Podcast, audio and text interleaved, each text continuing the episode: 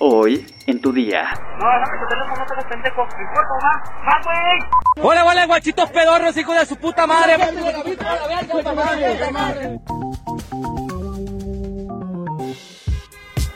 Tu día con el Universal. La información en tus oídos. Bienvenido a tu día con el Universal. Si estás aquí es porque buscas información. No perdamos el tiempo. Entérate. Nación.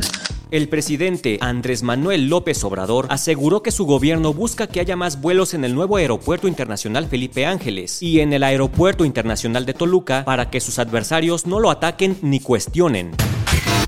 Hablé con Eduardo Tricio, que es eh, presidente de Aeroméxico, y le pedí ayer que ayudaran para que se ampliaran vuelos.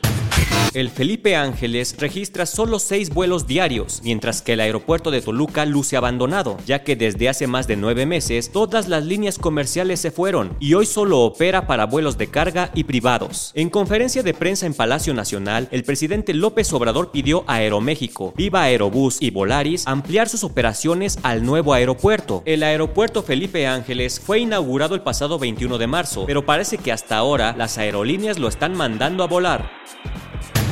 La Secretaría de la Defensa Nacional guardó silencio luego de la difusión de un video en el que supuestamente soldados son sometidos por hombres armados en la Noria. En el video difundido en redes sociales, hombres armados insultan a varios soldados que se encuentran en el suelo.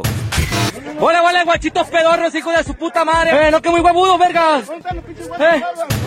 Según las primeras versiones, los sujetos armados son miembros del cártel de Sinaloa, quienes visten chalecos tácticos y algunos portan pasamontañas negros. Supuestamente, los uniformados fueron desarmados y abandonados. El Universal pidió a la Sedena que fijara una postura, pero pese a que el material ha circulado profusamente, no se ha pronunciado. Metrópoli. Los asaltos a transporte público están a la orden del día y uno de los botines más valiosos son los celulares. Para evitar entregar su teléfono, varios usuarios han recurrido a comprar celulares falsos que van desde los 50 hasta los 200 pesos, pero parece que ya ni eso es suficiente. Un hombre que fue víctima de asalto en una camioneta de transporte público en la autopista México-Puebla trató de no perder su teléfono y entregó un aparato que no servía, posiblemente el conocido como celular para asaltos, pero el ladrón se dio cuenta y lo amenazó con un arma para obligarlo a entregar el celular que sí servía.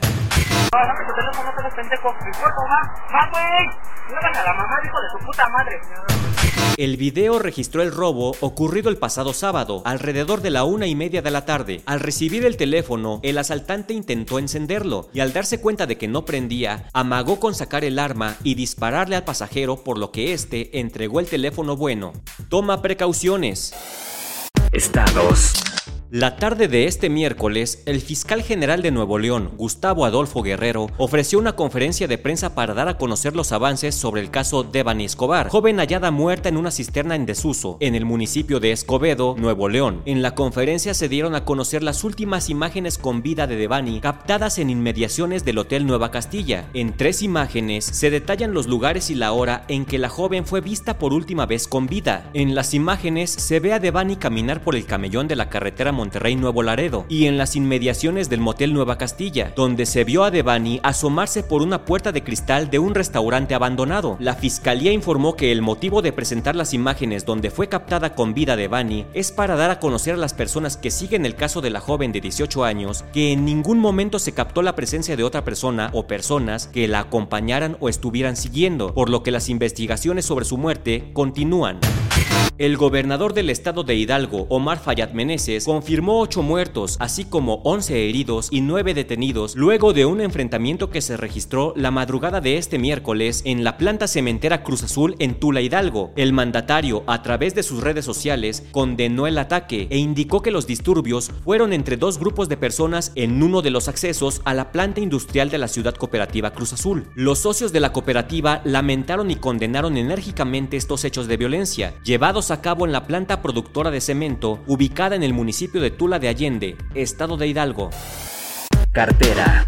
Cada año durante el mes de abril, los contribuyentes que son personas físicas tienen que presentar su declaración anual del impuesto sobre la renta por los ingresos obtenidos. La ley del ISR establece como plazo hasta el 30 de abril para cumplir con esta obligación. Sin embargo, debido a que este 2022 la fecha límite, es decir, el próximo 30 de abril es sábado, se recorre a un día hábil. Es por esa razón que este lunes 2 de mayo es el último día para que los contribuyentes que son personas físicas presenten su declaración anual de impuestos correspondiente al ejercicio fiscal 2021. Y si no sabes cómo hacerla, este 30 de abril es el último día para asesorías. El SAT recordó que este sábado 30 de abril es el último día en que dará asesoría a los contribuyentes a través de marca SAT 55 62 72 27 28 y en el chat 1 a 1 de las 9 de la mañana a las 14 horas, mientras que el horario de atención en las oficinas del órgano recaudador de impuestos se extendió de 8 y media de la a las 6 de la tarde de lunes a viernes. Para este sábado 30 de abril, el horario será de las 9 de la mañana a las 4 de la tarde. ¡Córrele!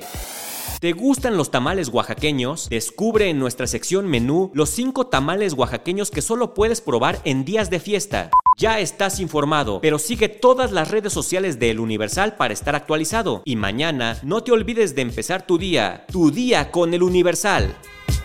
Tu día con El Universal. La información en tus oídos.